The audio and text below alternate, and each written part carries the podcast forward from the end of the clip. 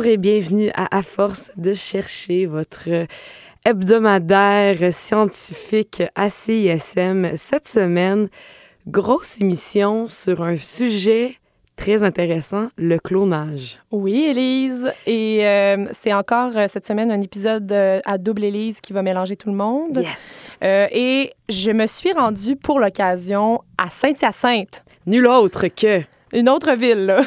oui, c'est ça. T'es c'est sur l'Université de Montréal à force de chercher, mais... L'Université de Montréal s'étend jusqu'à Saint-Hyacinthe pour, ce qui est de la, euh, pour ce qui est de la médecine vétérinaire. Je suis allée rencontrer cette semaine Lawrence Smith, qui est professeur titulaire au département de biomédecine vétérinaire à l'Université de Montréal et il est directeur du Centre de recherche en reproduction et fertilité. Ils n'ont jamais juste un titre. Hein? Non, c'est ça. C'est toujours très, très long. Ça nécessite des notes et euh, beaucoup de salive. Oui. Euh, donc, ce gentil monsieur que j'ai rencontré cette semaine pour parler de clonage, mais aussi de génétique, euh, principalement auprès des animaux, hein, parce qu'on sait que Bien entendu, eux font euh, toutes leurs expérimentations euh, sur des, euh, des bêtes. Oui. et c'est d'ailleurs sur une ferme que se trouve le pavillon de médecine vétérinaire à Saint-Hyacinthe. Peut-être que certaines personnes l'ignorent, mais il y, a, il y, a, des silos et tout, puis ça sent le fumier. là. C'est rural. c'est très rural comme endroit. Je vous mettrai d'ailleurs sur notre page Facebook, à force de chercher, une photo de l'endroit où je me suis retrouvée pour rencontrer monsieur M. Smith. Euh, lui, dans le fond, donne des cours en embryologie et en physiologie animale. Euh, c'est tous ses recherches et ses instructions finalement sont principalement basées sur les mammifères, mais bien entendu, il y a d'autres animaux qui sont impliqués euh, à l'occasion. Sa formation initiale, lui, il l'a fait en Écosse, donc c'est un Écossais d'origine, et c'est là que le premier clonage ever a été fait. Donc, ça s'est passé en Écosse. Et là, euh, lui, après ça, il a fait ses études de base là-bas. Il était très intéressé par le clonage et euh, il s'est dit où est-ce que je vais aller euh, poursuivre mes études et mes recherches éventuellement dans ce domaine-là. Il a décidé de venir à Montréal pour continuer ses recherches et principalement la, raison qui a motivé ce, ce, détour vers le Canada, c'est le Centre de recherche de reproduction animale duquel il est directeur maintenant. Donc, quand il est arrivé, ça existait déjà, mais maintenant, euh, il en est le directeur. C'est pour ça qu'il est venu. Euh, il y avait beaucoup d'intérêt, même à l'époque, quand il est arrivé, pour les, technologies reproductives. C'était déjà très avancé à l'Université de Montréal, euh, principalement en ce qui a trait aux animaux domestiques. Euh, l'aspect reproductif des différentes espèces animales, c'est vraiment ce qui l'intéresse le plus et c'est ce qu'il avait envie de, transmettre d'ailleurs aux élèves de l'Université de Montréal. Euh, on, euh, lui, ses expérimentations se font principalement sur les animaux de ferme. C'est pas, pas pour rien que le pavillon se trouve sur une ferme, mais également sur les animaux domestiques. On parlera un peu plus tard. Euh, on pourra l'entendre davantage plus tard. Il pourra euh, vous, mieux vous expliquer ce qui est fait comme recherche, notamment chez les chiens. mais dans le fond, on peut se demander à quoi ça sert hein, d'étudier la, génétique des animaux, à quoi ça sert de pouvoir même reproduire euh, le, même type d'animal à plusieurs reprises, le même, animal avec la même génétique euh, totale euh, d'un individu à l'autre. eh bien, la, raison est simple, c'est pour que faciliter le travail des fermiers, c'est pour que les productions animales soient les plus euh, lucratives possibles. Ah, c'est intéressant ça. Parce que euh, si on a un animal qui, euh, qui est très productif, si on veut, en termes de... S'il y, y, a plusieurs facettes positives, cet animal-là, on en veut plus qu'un. On veut pas d'animaux malades, bien entendu. Oui, parce que quand on parle de clonage, et je me permets une question vraiment 1.0, c'est vraiment, comme tu dis, de prendre un spécimen et de le reproduire de manière identique. Oui, donc de manière génétique. Donc, on peut-être qu'il euh, y aura quelques trucs divergents quelques trucs qui vont diverger mais euh, du point de vue génétique on s'entend que tout demeure euh, tout à fait pareil d'un individu à un autre donc pour dans le fond, pour expliquer davantage pourquoi c'est ça qui est important euh, pour euh, lui dans son travail, on va aller euh, entendre M. Smith qui nous parle du taux de réussite élevé qui est possible pour les fermiers. pour qui la recherche, c'est comme personnellement, mon domaine d'intérêt touche à deux aspects appliqués principalement. un, c'est la, la reproduction asexuelle des animaux qui implique les clonages. J'étudie un petit peu comment ça peut se faire chez des mammifères. Donc, ce que lui dit, c'est qu'il euh, y a deux branches dans ses recherches et dans euh, ses enseignements. La première, comme il le disait, c'est qu'il euh, fait de la reproduction animale. Donc, il s'assure que une lignée demeure demeure vivante finalement, qu'elle ne va pas s'éteindre, qu'une lignée qui est gagnante pour un fermier ne va pas finir par s'éteindre. Ce qui, ce qui ce qui anime ces recherches également, c'est euh, des créations euh, de cellules euh, qui va nommer des, des, cellules pluripotentes. Ce sont des cellules qui peuvent se dériver en plusieurs tissus différents. Donc, on va partir un embryon, on va, on va fabriquer un embryon. En, laboratoire. Moi, je ne ferai pas ça. je dis on, mais on exclut vraiment la personne qui parle. Alors, on va fabriquer un embryon, on va laisser la cellule embryonnaire se grandir finalement. Et elle peut dériver après ça en n'importe quel tissu du corps de l'animal. Donc, quand l'embryon vient tout juste d'être créé, il peut pratiquement tout faire. Euh, et c'est plus il grandit et plus, il perd des particularités, il perd des euh, options euh, de ce qu'il pourrait devenir finalement. Donc, plus l'embryon se développe, puis plus il perd ses possibilités. Puis ce sont les cellules souches qui sont utilisées sur les humains et les animaux pour remplacer euh, des tissus ou des organes qui sont abîmés ou malades. Euh, donc, lui, ce qu'il ce qui, ce me disait finalement, c'est que euh, oui, le clonage, mais oui, surtout la fabrication de, ce, de ces tissus-là qui sont faits par les méthodes de clonage que lui connaît très bien, mais qui servent finalement pas à nécessairement doubler un animal ou doubler une personne, si hmm. on veut pousser la machine, mais à remplacer des parties euh, du corps de, qui sont euh, abîmées ou blessées. Donc, on n'est pas tout à fait dans la science-fiction, là. Non, on n'est pas dans la science-fiction. Et euh, tu dois te demander pour quelles raisons pour, pourrait-on avoir besoin de ce genre de cellules souches-là? Bien, ça dépend d'une espèce à l'autre. On va aller entendre M. Smith à ce sujet-là. ben, ça dépend de l'espèce. Il y a des espèces qui ont plus de problèmes du système euh, locomoteur, par exemple. Non? Euh, jusque souvent, c'est des, des, cellules souches qui vont euh, guérir, par exemple, les, muscles ou les tendons pour les équins, par exemple.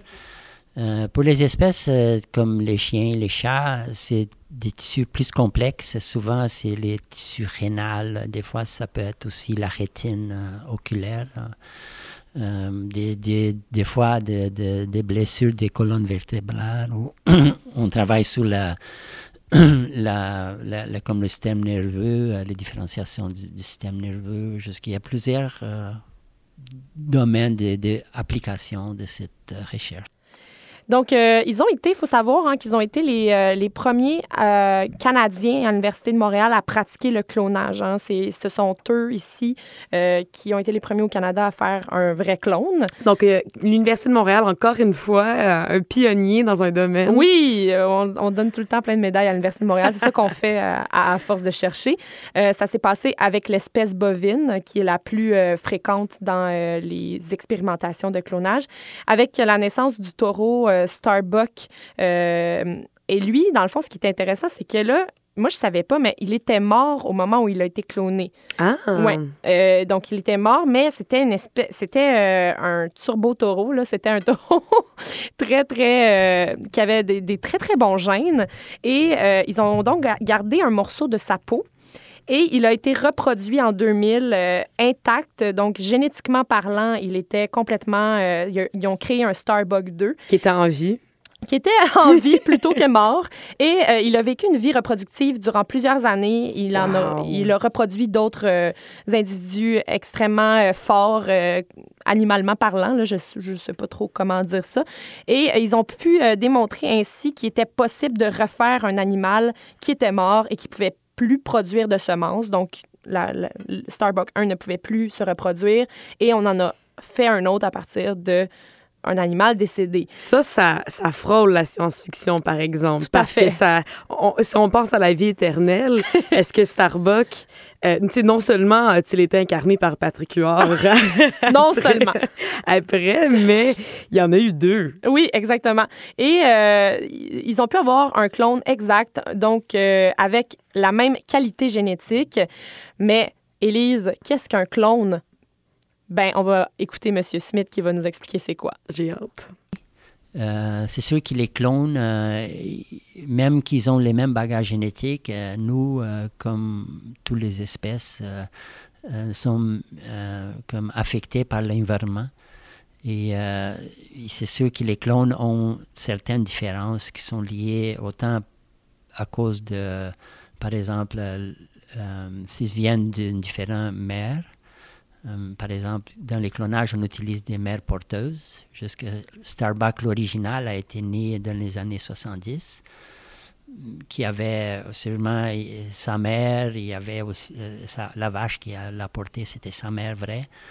Et il y avait un système de, de levage qui était un petit peu différent de ce qui s'est fait aujourd'hui. Jusque tous ces petits détails environnementaux causent des petites différences au niveau phénotypique de qu'est-ce qu'on voit chez un animal. Tandis que euh, au niveau génétique, euh, ils sont exactement pareils.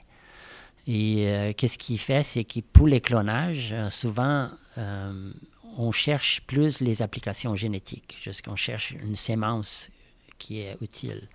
Jusque si on prend la sémence du Starbuck original et la sémence du Starbuck de clone, euh, on ne peut pas avoir, il n'y a aucune différence au niveau génétique des deux. Jusque c'est là où il y a un intérêt pour les clonages, à cause de cette capacité de, de prolonger un petit peu la, la, la vie reproductive d'un animal. Euh, parce qu'on peut faire la même chose avec, euh, produire la même sémence euh, pendant n'importe combien de temps qu'on veut, en faisant, refaisant des clones de ce même animal. Donc, si on a un animal ultra performant dans sa reproduction, entre autres, et qui est en super santé, on va pouvoir en reproduire éternellement jusqu'à ce qu'on soit tanné de cette espèce-là en particulier. Fascinant. C'est fascinant. Oui. Et Élise, de, de combien de cellules penses-tu qu'on a besoin pour fabriquer un clone? J'ai goût de dire une. Ben, on va aller écouter M. Smith. Ah, le suspense. Une cellule. Une cellule euh, avec son noyau, parce que toutes nos cellules euh, apportent euh, une copie euh, de- du noyau ou de l'ADN qui, on a, qui a été euh, produit au moment de la fécondation. Parce qu'au moment de la fécondation, on rassemble les ADN maternels et paternels dans une zygote qu'on appelle le- le- l'embryon d'une cellule. Et cette copie-là, c'est la copie qui va se multiplier pendant toute la vie de l'animal. Et chacune des cellules dans le corps, il y en a des milliards de cellules euh, dans le corps, chacune apporte les mêmes copies de cet ADN-là. Jusque si on prend une de ces cellules-là, et on, on peut faire un clone avec. Mais souvent, on prend euh, comme un petit morceau de peau qui a déjà plusieurs centaines de cellules et on fait culture un petit peu pour le- le- le- les adapter pour les clonages parce que la technique de clonage, euh, il faut que la cellule soit en bon, euh, en bon état euh, pour les clonages parce qu'il y a plein de, des aspects techniques non, qui, qui sont nécessaires pour, pour que la réussite euh, soit cap- qu'on soit capable de, de produire. Mais c'est quand même un t- un- une, technologie qui est déjà appliquée euh, dans plusieurs espèces. Euh, il y a des espèces, il y a peut-être euh, plus que 50 espèces mammifères qui sont déjà clonées. Donc, j'avais raison. Oui. C'est une. Une seule cellule. Wow. Et on peut en faire plein d'autres après. Ah, ça me- on dirait qu'il y a une partie de moi qui, qui trouve ça fascinant et l'autre a un peu peur de penser que, tu sais, on est juste des milliards de une affaire. Oui. En fait. Exactement. ça fait un peu peur. Et euh, justement, ce qui fait peur, tu sais, c'est, c'est un peu le côté science-fiction qu'on, a- qu'on connaît de- du clonage. Hein, qu'on, dans, euh, normalement, on peut voir ça comme une menace, euh, Oui. une armée de clones qui nous attaquent. Hollywood aime bien ça, ce type de scénario. Oui, mais au contraire, le clonage a des euh, qui sont euh, valeureuse. On n'est pas dans les attaques nucléaires, mais bien dans des trucs plus positifs. mais pour quelles raisons on veut faire du clonage? Je vous laisse entendre M. Smith à ce sujet-là. les objectifs pour cette application, par exemple, les clonages reproductifs, là, c'est quand on, on, essaie de prolonger la vie reproductive d'un animal. C'est comme un animal est très bon, comme Starbucks était. Et euh, on voulait avoir plus de des enfants de cette même taureau, jusqu'on a pu euh, continuer à avoir sa sémence et obtenir d'autres. Euh, d'autres applications de clonage, on peut dire par exemple, on, peut reproduire avoir comme garder un banque de cellules des espèces qui sont en voie d'extinction euh, pour que dans le futur, euh, si on décide que cette espèce-là ou que c'est un, danger d'extinction, on peut les appliquer les clonages pour, pour les reproduire et les reprendre dans le futur. Il y avait euh, d'ailleurs euh, des races bovines précises qui étaient euh, en, voie d'extinction et ils ont réussi à récupérer cette race-là à l'aide du dernier vivant. Donc, ils ont pris le, la dernier, la dernière, le dernier à avoir toutes les particularités d'une race précise et ils ont pu faire revivre toute une, toute une lignée de, ce, de ce type de bovin-là qui était, qui était prisé par, par les fermiers. Ça donne un peu euh, espoir en l'humanité ou oui. au moins la science. Ben oui. C'est une belle application de la science que de sauver une, une espèce. Tout à fait. Et euh, on peut se demander comment ça se fait qu'on n'arrête pas de parler de, de, race bovine depuis le début de l'émission, hein, parce que tous les tests ont l'air d'être faits sur, euh, sur cette race-là. c'est facile avec les bovins et il y a une raison. je vous laisse écouter Lawrence Smith à ce sujet-là. Les ovules, pour les obtenir, euh, souvent, euh, chez des bovins, on a la possibilité d'aller dans un abattoir où ils font des abattages des vaches pour la consommation. Et on peut récupérer les ovaires de ces, vaches-là et de les préparer pour faire les clonages avec. Qu'est-ce qu'on fait, c'est qu'on enlève la partie génétique de ces ovules et on introduit la génétique de l'animal qu'on veut cloner. Jusqu'à pour l'espèce bovine, ça marche très bien parce qu'on a une quantité grande de, ovules euh, euh, dans les abattoirs. Pour les espèces euh, qui n'ont pas d'abattage, comme les chiens par exemple, dans ces cas, on récupère avec des femelles, des, femelles qui sont utilisées pour la recherche. et on fait l'aspiration des, ovaires de ces femelles pour obtenir euh, quelques ovules. Euh. Mais c'est sûr que la quantité est beaucoup moindre dans ces cas et euh, les taux de réussite n'est pas toujours si élevé dans ces espèces-là, comme les chiens. Mais il y a donc, au final, on fait plus de tests sur la, race bovine parce que, vu qu'on est des consommateurs de bœuf, il y a des abattoirs. À notre disposition, il y a plus d'ovules femelles parce que ouais, les porteuses de ces ovules-là, ben, ils sont mortes. Exactement. Donc, c'est une raison un peu triste, mais. Euh, mais comme il disait, euh, c'est possible aussi de le faire euh, chez des animaux qui demeurent en vie, hein, mais par aspiration des ovules. Mais c'est plus complexe, on en a moins, c'est plus long. On, pour qu'un, pour que, qu'une, qu'une implantation fonctionne, souvent il va y avoir plus qu'une implantation pour qu'il y en ait un seul qui fonctionne. Euh, donc là, ça, nécessite plus de travail si on veut euh, faire ça sur un chien, par exemple.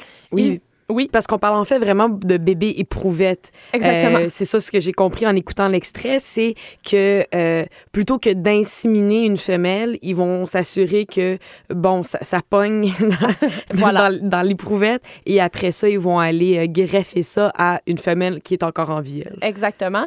Et il disait d'ailleurs, et c'est un peu comique, mais peut-être moins comique pour certains qui prônent la protection des animaux, mais en Chine, en Chine où le chien est un élément de consommation, hein, on mange du chien en Chine, il est très simple de faire du clonage de chien parce que là-bas, il y a une consommation accrue de cet animal.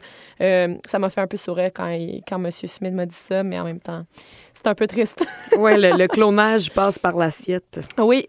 Et vu qu'on n'arrête pas de parler de la race bovine depuis tout à l'heure, on va poursuivre en musique avec la chanson Taureau Panache sur les ondes de la marge. Vous écoutez à force de chercher.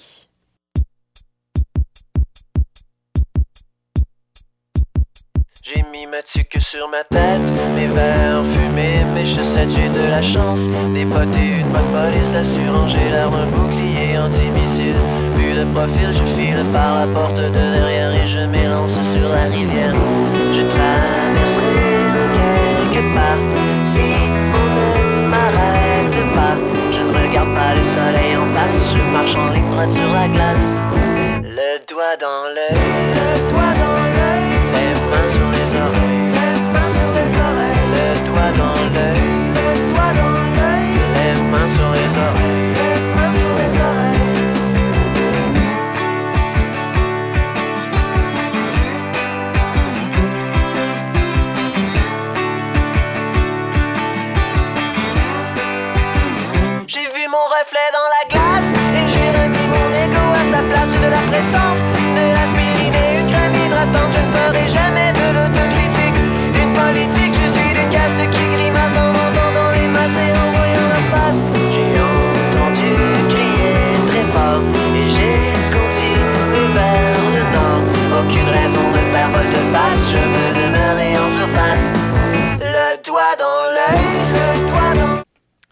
Alors, euh, on est de retour à, à force de chercher et aujourd'hui, on parle clonage, Élise. Yes. Oui, et euh, on parlait tout à l'heure, au début de l'émission, euh, de tout ce que ça prend hein, finalement pour euh, faire, euh, une, faire un clonage d'animal. Nous, on parle des bovins un peu depuis tout à l'heure parce que c'est c'est l'animal sur lequel la, la majorité des tests sont faits. Et comment ça se passe? Hein? On peut se demander un peu comment ça se passe. On disait tout à l'heure qu'on prenait une race euh, qui était très forte euh, d'un bovin quelconque et là, on veut, on veut qu'il se reproduise. Ça nous prend un ovule. Euh, donc, ce qu'on va faire, c'est qu'on va prendre, on disait tout à l'heure, l'ovule d'une vache morte. Puis, on disait que c'était super pratique ici parce que comme on mange beaucoup de bœuf, de bœuf ben on a beaucoup d'ovules morts à disposition. On a accès. On a accès à ça. Donc, on prend l'ovule et on doit retirer la génétique qu'il y a dans cet ovule-là pour pas que ça soit celui-là qui, se, qui soit reproduit. Ah, wow! Donc, c'est une autre euh, intervention en laboratoire très euh, exaltante. Là. Si jamais on peut assister à ça, moi, je, je vais prendre des billets première, premier rang. Là. Mais on retire donc la génétique du, de l'ovule pour insérer la génétique du bovin qu'on souhaite reproduire, wow. qui nous intéresse. Et ensuite de ça, une fois que tout fonctionne et que notre ovule porte la génétique de ce qu'on veut reproduire, on a besoin d'une mère porteuse. Donc, c'est qui ça, la mère porteuse? Ben, je vous laisse Lawrence Smith, notre spécialiste, vous répondre. Il faut aussi avoir une mère porteuse, qu'on appelle. C'est sûr que quand on essaye de, cloner une espèce où il n'y en a plus de mères porteuses de la même espèce, ça devient très compliqué. Comme il y a des des gens qui essayent, par exemple, de récupérer euh, une espèce qui est déjà extincte, comme les mammouths, par exemple. Là, okay. euh, là euh, ils vont essayer d'utiliser, par exemple, l'éléphant, la femelle de l'éléphant, comme porteuse de, de, du clone du mammouth.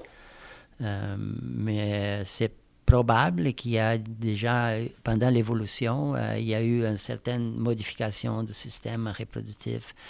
Et c'est pas évident de, réussir à apporter à terme deux, espèces différentes. Ça se fait dans quelques espèces, mais il y a d'autres espèces où des, modifications mineures causent des problématiques au niveau de la gestation.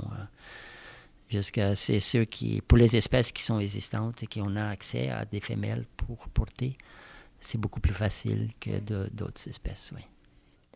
Donc, euh, c'est beaucoup plus simple quand tout est optimal. Donc, quand on a euh, quelqu'un de quelqu'un. quand on a une espèce euh, exactement pareille pour créer la reproduction. Mais comme il le disait, on peut, on a essayé en fait de, de, reproduire des mammouths à l'intérieur d'un éléphant, ce qui me fascine. Cet éléphant-là savait pas ce qui se passait. là? Qui se passe, et puis donc de manière scientifique, pour que toutes les conditions soient gagnantes et que les chances de réussite soient optimales, il faut vraiment que l'espèce euh, demeure la même euh, du début à la fin du processus. Et là, ça fait depuis tout à l'heure qu'on parle de ce processus euh, in vitro hein, qui se passe à l'intérieur des laboratoires sur des animaux. Mais ce qui doit titiller notre auditeur, c'est est-ce que ce serait possible de faire exactement la même chose chez les humains? nous sommes des mammifères, après tout qui euh, la biologie est très semblable entre les humains et d'autres espèces mammifères. Euh, juste que c'est fort probable que euh, qu'est-ce qu'on apprend chez les animaux peut être semblable chez les humains. C'est sûr qu'il y a beaucoup de clonage chez les humains. Il y a beaucoup de contraintes éthiques qui sont en place. il y a comme un, une prohibition euh, mondiale euh, par des agences euh, internationales qui, qui empêchent l'utilisation du clonage reproductif chez les, chez les humains. Excusez. Qu'est-ce que les gens ont déjà essayé, c'est de faire les clonages thérapeutiques chez les humains, qui c'est de produire des cellules souches embryonnaires en utilisant des embryons clonés. Ils vont donc partir d'un clonage pour pouvoir utiliser les cellules pluripotentes dont on parlait au début de l'émission. Donc, ils vont partir un clonage comme s'ils allaient cloner un humain, mais ils ne le laissent pas se rendre à terme ils vont seulement utiliser euh, le, développement de la cellule pour pouvoir utiliser, euh, en faire des tissus euh, utilisables sur le corps de la personne, donc les cellules souches, plus communément appelées. et ce qui est intéressant avec ça, c'est que, bon, on peut. L'implantation de cellules souches d'un humain à un autre humain, ça se fait. Mais le grand danger, dans presque tous les cas, c'est le rejet. Donc, ben comme ça ne provient pas de ton corps, tu as beaucoup plus de chances de le rejeter que si c'est c'est cloné sur ton, ton, propre ADN, tes propres gènes. alors, dans ce cas-là, quand ça provient d'un embryon qui est une reproduction de toi-même. Euh, on peut utiliser tes propres cellules que tu as dupliquées pour pouvoir reconstruire les parties de toi qui ne fonctionnent plus bien. Mais ce qui fait en sorte que, parce que dans le fond, lui, il nous disait que ce qui bloque le clonage humain, ce sont surtout des questions éthiques. On peut, euh, on peut s'en douter. Euh, partout dans le monde, il y a des organisations qui bloquent le clonage humain pour ne pas que ça existe. Là. Il ne faut pas que ça, ça, ça, se produise parce que euh, ça pourrait devenir dangereux. Et de l'autre côté, j'imagine qu'il y a des groupes pro-clonage. Probablement, je ne sais pas. je les connais pas. Je n'ai pas fait mes recherches à ce sujet-là. et donc, ce qui est intéressant, c'est justement de, stopper le clonage avant, juste avant que ça devienne un humain. Douteux, ouais, Douteux, donc on va se servir seulement euh, des cellules souches reproduites. Par contre, euh, ce qui nous disait, pour pas jouer avec le feu, euh, il y a d'autres méthodes qui ont été développées dans les dernières années pour créer ce genre de cellules pluripotentes dont je parle depuis tout à l'heure, sans faire des embryons, sans avoir à faire en, en tant que tel du clonage humain. OK c'est qu'on a obtenu des cellules souches pluripotentes induites. Euh, on les appelle les cellules IPS, pour, euh, en anglais Induced euh, Pluripotent Stem Cells. c'est une méthode laquelle on, introduit, on introduit des gènes qui sont présents dans les ovules. On introduit juste les gènes dans les cellules somatiques, des peaux ou de n'importe quelle partie du corps. Et en faisant l'expression de ces gènes dans les cellules différenciées, comme les cellules de la peau, ces cellules-là commencent à penser qu'ils sont des ovules. Et ils vont se reprogrammer et devenir des embryons. Et avec ces cellules-là, on peut faire des lignées pluripotentes euh, et les utiliser après pour euh, produire des, cellules souches, des cellules différenciées euh, pour euh, la guérison. Euh, qu'on a fait ça chez les équins et on a comme réussi à faire des, greffes autologues dans des animaux, des, des équins avec ces cellules. Donc, euh, quand il parle des équins, bien entendu, il parle des chevaux. Hein, donc, ça a été testé euh, sur les chevaux, où on est capable de faire croire à une cellule qu'elle est un embryon. Donc, c'est assez euh, spectaculaire là, comme technique. Et maintenant, c'est aussi possible de, de, faire ça chez les humains et on peut ainsi reproduire une rétine, des parties du cœur, etc. Donc, on est rendu là. Oui. Donc, à, partir des cellules souches euh, fabriquées par des embryons qui ne sont pas des embryons, ils font juste penser qu'ils sont des embryons. hey, c'est-tu poussé ou c'est pas poussé? Et là, euh, tout à l'heure, on parlait euh, de l'éthique de, chez le clonage humain, hein, parce que comme on est en train de, de parler de, l'application du clonage sur les humains, on a dit qu'on ne se rendait pas jusqu'au bout parce que, bien entendu, on se ferait taper sur les doigts. Ça n'existe pas, le, clonage humain. Euh, Mais je peux pas croire mais que personne ait essayé. mais ça, ça se peut, mais ça serait pas, euh, ça serait pas une bonne idée, en fait. je pense pas que ça serait une bonne idée. D'ailleurs, on, va en parler un peu plus tard. Euh, monsieur, euh, Monsieur Smith a quelque chose de très intéressant à dire à ce sujet-là. ça s'en vient un peu plus tard, mais moi, je me suis demandé, en fait, quand j'étais avec lui, je lui ai demandé, est-ce que il y, a, il y, a, de l'éthique comme ça. Il y a des groupes qui, qui manifesteraient si jamais on commençait à, faire du clonage humain. Là. Un code de déontologie. Oui, etc. etc. Mais est-ce que ça existe, euh, ce genre de règles éthiques-là chez les animaux où on peut euh, multiplier les animaux à qui mieux mieux comme euh, bon nous semble? Et voilà la réponse qu'il avait à me fournir. Bon, ben, un petit peu éthique. Il y a des gens peut-être qui diraient, par exemple, qui c'est peut-être pas tellement éthique comme les humains, euh, mais on, dirait, par exemple, il y a une question de... Quand on sort un petit peu de la nature, euh, elle a créé la reproduction sexuée pour permettre la diversité.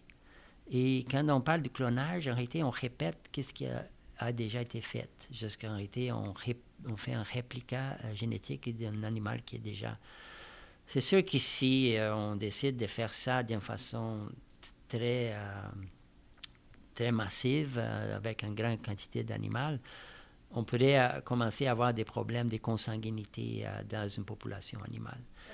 C'est un petit peu qu'est-ce qui s'est fait chez les végétaux. si on regarde un petit peu les, les végétaux, les, maïs, toutes les espèces végétaux qui sont en production, c'est des espèces qui ont été vraiment clonées souvent, pour essayer de vraiment utiliser la meilleure génétique possible. Il y a des gens qui vont travailler sur la sélection pour arriver à une bonne génétique, mais une fois que ça va à l'application dans les champs, souvent c'est des clones. Alors, euh, donc, euh, chez les végétaux, il dit que ça se fait ça s'est fait à maintes, à maintes reprises et ça fait en sorte que, par exemple, on va avoir un champ de blé d'Inde devant nous et ils vont avoir l'air tous égaux, vraiment tous pareils. Donc, euh, ça fait beaucoup, euh, ça crée beaucoup plus d'uniformité dans les cultures.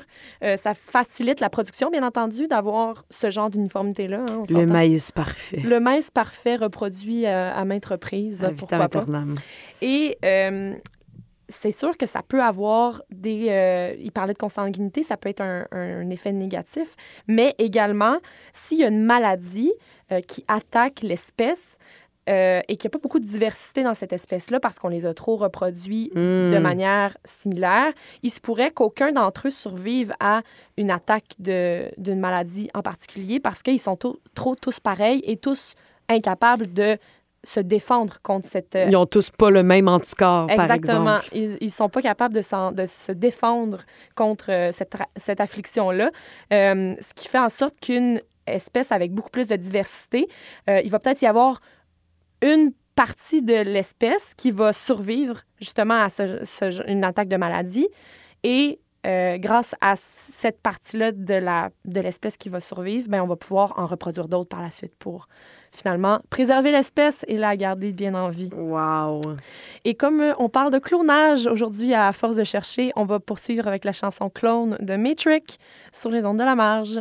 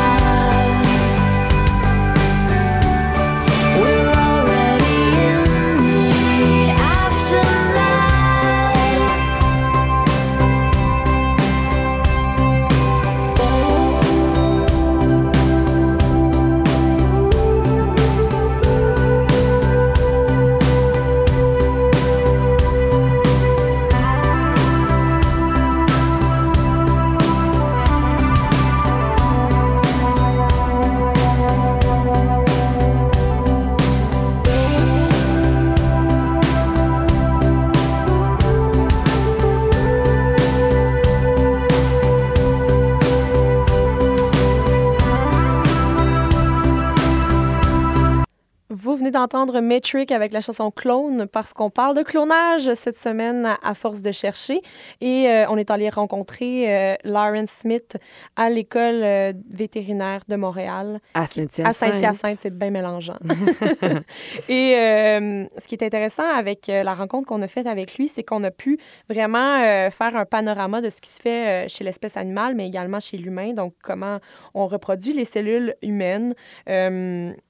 Et là, bien entendu, on disait, il y avait plein de raisons éthiques qui nous poussaient à dire, bien, vous savez, le clonage humain, ce n'est pas quelque chose qui va arriver. Euh, il y aurait beaucoup trop de, de lois à transgresser, premièrement. Ben, pensons juste à l'eugénisme. hein. oui, On n'a pas assez proche euh, Oui, tout à dans fait. notre passé, euh, non, pas si lointain. Pas donc, si lointain en plus. Donc, moi, j'ai j'ai demandé biologiquement, est-ce que vous seriez capable, Monsieur Smith, de cloner un humain? De cloner toi, Élise. Mettons-le. Pour faire du clonage, euh, il faut encore avoir des ovules. Euh, il y en a des situations, par exemple des cliniques de fertilité, où les gens vendent des, ovules, des femmes qui euh, sont en train de, de- de- de commercialiser un petit peu leurs ovules. Jusque dans une situation où euh, personne contrôle, on pourrait dire, OK, on, va- on va être capable d'avoir peut-être une centaine d'ovules pour arriver à une technique qui pourrait être utilisée. C'est sûr qu'à part les ovules, il faut avoir aussi les mères porteuses euh, qui, seraient, qui accepteraient d'apporter euh, des, des bébés de quelqu'un d'autre euh, ou des clones si elle est au courant. Mais c'est sûr qu'il y a plein de difficultés euh, logistiques non, de faire une expérience de cette nature, même qu'il y en a plein de lois aussi qui nous empêcheraient à faire ça. Jusque- et euh, quand on pense euh, quel serait l'intérêt de faire ça, euh, je pense qu'il n'y a pas, je ne peux pas vraiment voir beaucoup de situations où il y aurait un intérêt à cloner une personne. Euh, c'est sûr que pour des questions personnelles, des fois, il y aurait peut-être un intérêt d'une personne qui a perdu un bébé, par exemple, un enfant, et qui, voudrait, qui aimerait avoir un, jumeau euh, de cet, anim- de cet euh, enfant. Euh, ça serait quelque chose qui pourrait avoir un intérêt, mais est-ce que pour euh, la société en général, je vois aucun intérêt. Parce qu'en réalité, même pour les individus, quand on pense, qui- beaucoup de ce qui nous attache aux humains, c'est les côtés psychologiques euh, un petit peu, non? Et le- le- les sentiments et des choses qui sont pas vraiment héritées d'une façon génétique. Euh, jusqu'au niveau génétique, euh, qu'on voit, c'est plus les aspects grandeur, euh, couleur des yeux, euh, des choses comme ça. Mais même ça, il peut avoir euh, des modifications. Donc, biologiquement parlant, oui, on, on pourrait cloner un humain, mais là, il y a toute la question de la mère porteuse qui euh, porterait un clone. Euh, Est-ce que on, veut faire ça? Il parlait de commercialiser ses ovules, Oui. mais euh, ça, ça crée beaucoup de questions éthiques. Là. Elles se multiplient les unes les autres. Oui. Et la question la plus importante, peut-être, c'est c'est quoi l'intérêt? C'est Et- quoi l'intérêt? Puis il disait, oui, pour une maman qui a perdu un bébé, elle veut avoir exactement le même enfant.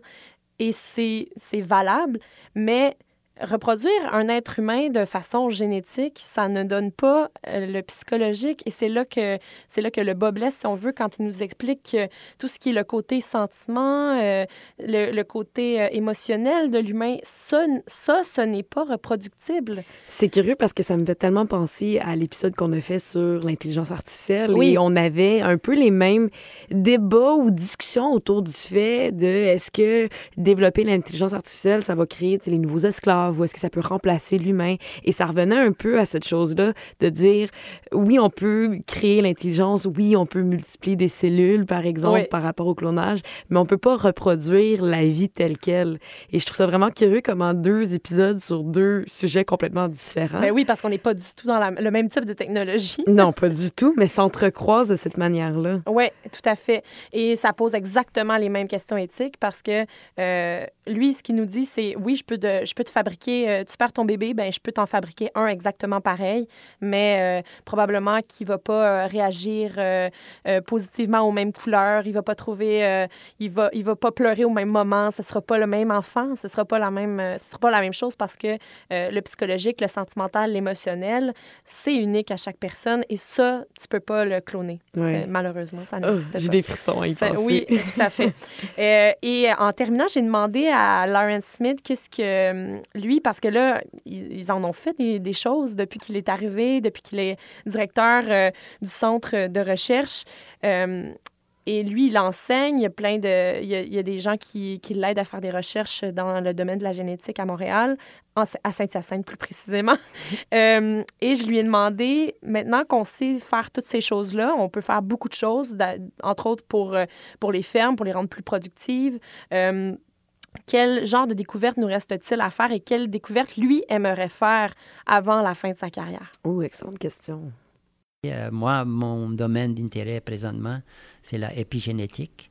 Et euh, c'est là où j'aimerais euh, pouvoir euh, peut-être avancer euh, nos connaissances euh, là-dessus et peut-être euh, réussir à avoir une compréhension euh, de comment ça se fait, les clonages et euh, qu'est-ce qu'on peut apporter de plus euh, avec ces technologies euh, aux animaux.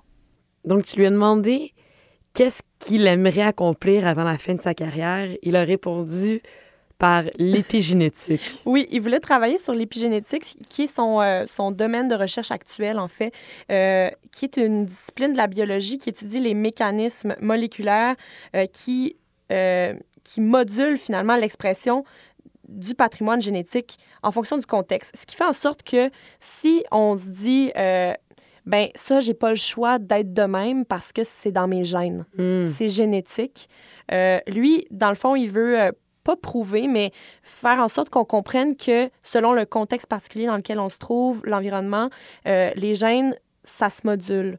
Il y a des choses qui ne demeurent pas intactes et euh, il y a des, des divergences, peut-être qu'elles sont minimes, euh, peut-être qu'elles sont plus grandes, mais euh, ça, ça retire en fait le- l'espèce de fatalité qui est euh, reliée aux gènes euh, dans, dans nos expressions courantes, dans notre façon d'aborder la génétique en général, Wow. dans, la- dans le commun des pour le commun des mortels finalement. Donc, c'est pas parce que tu es que tu vas nécessairement rester comme ça. Exactement. Puis ça veut pas dire que parce que euh, ma, la- ma génétique m'a programmé pour euh, être telle ou telle chose, ça veut pas dire que je peux pas modifier euh, ce, qui, ce qui va s'en suivre. Voilà.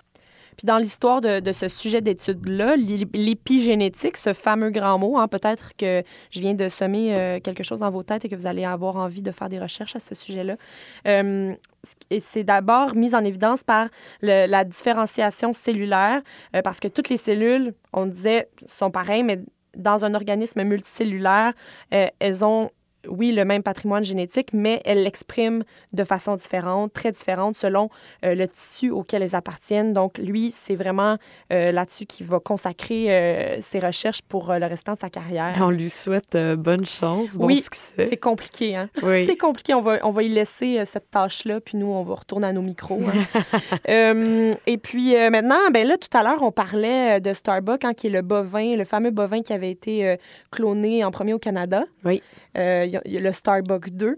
Et là, tu sais, on peut pas faire, on peut pas pas faire le lien avec le film Patrick Huard, hein? Mais oui, on le Patrick. Huard puis tout. Et euh, dans ce film-là, il y avait David Giguère qui chantait la chanson L'Atelier. Donc, on va aller l'entendre à l'instant.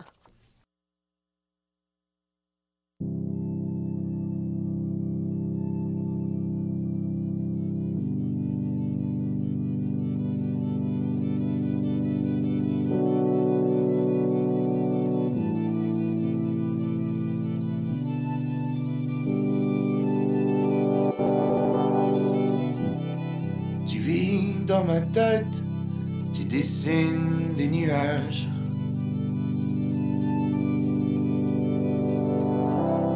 J'ai découvert un atelier où tu prépares le montage d'un collage, notre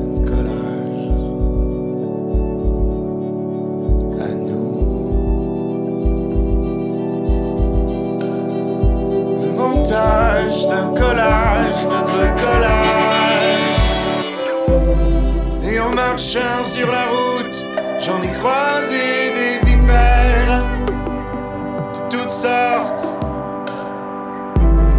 Et non, je t'avais pas remarqué, toi, le long de la rivière morte. Mais moi,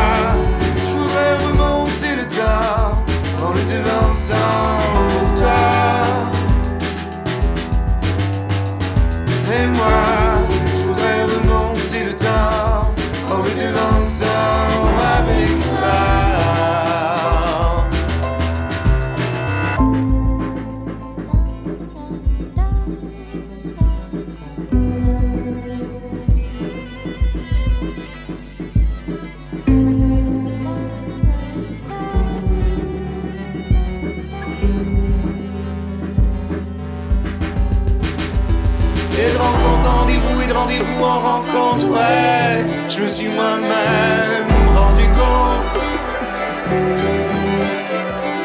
qu'au final j'étais plutôt gamin, plutôt comme, plutôt comme gamin. Mais moi, je voudrais remonter le temps en le devançant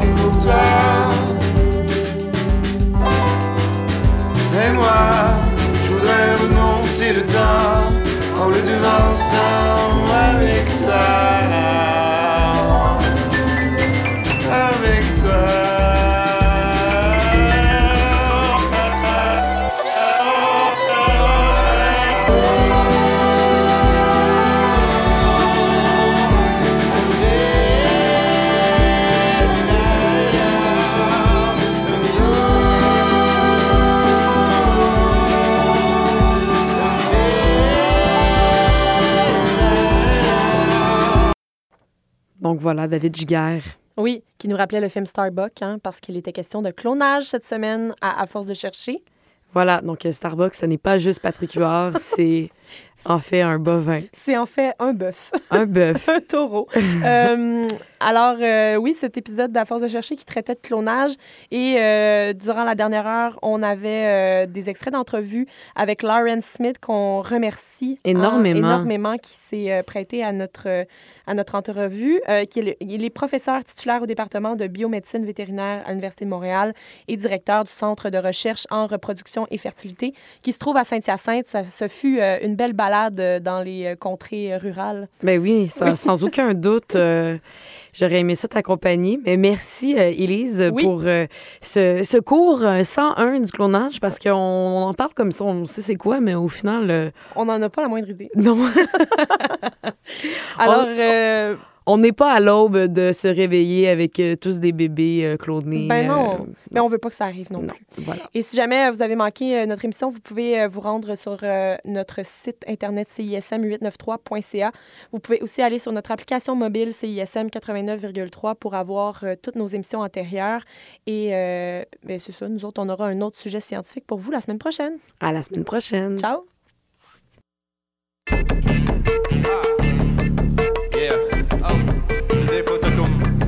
C'est un petit moment là que. ah, changer de place, changer de scenery, tout ça. C'est ça qu'il faut. Tu veux la. ah, avec la. Oh, essayer de changer de. Et là, tu l'as. hein, yeah. C'est? Que là, tu veux là? Tu de ça? Yeah. Et c'est la dance hall, walk tall, hovre dans ta rental, reggae party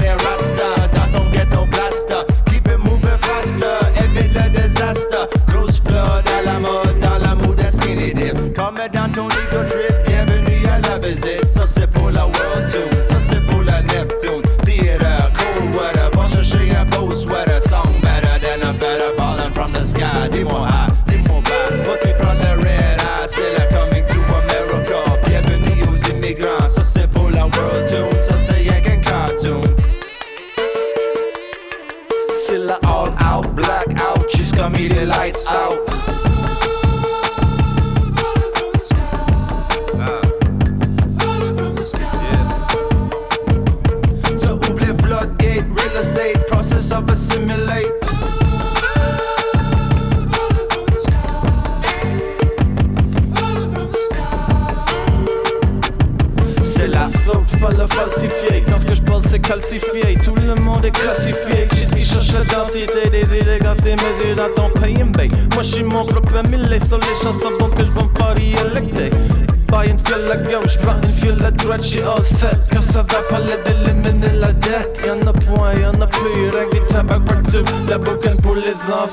enfants, puis rousse dans des IOU C'est la all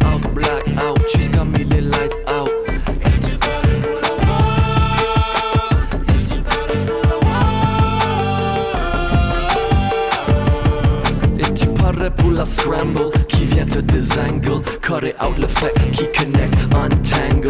Never mind la hot machine Never mind la quarantine. On voulait out on les voulait in. XO hetero Fly it down joining the scene. Know I mean I know you do. Multiply les déjà vu Multiply les side effects. Open up cause tu jet Buckle up ton jetpack Put the bait sur la fête Ha ha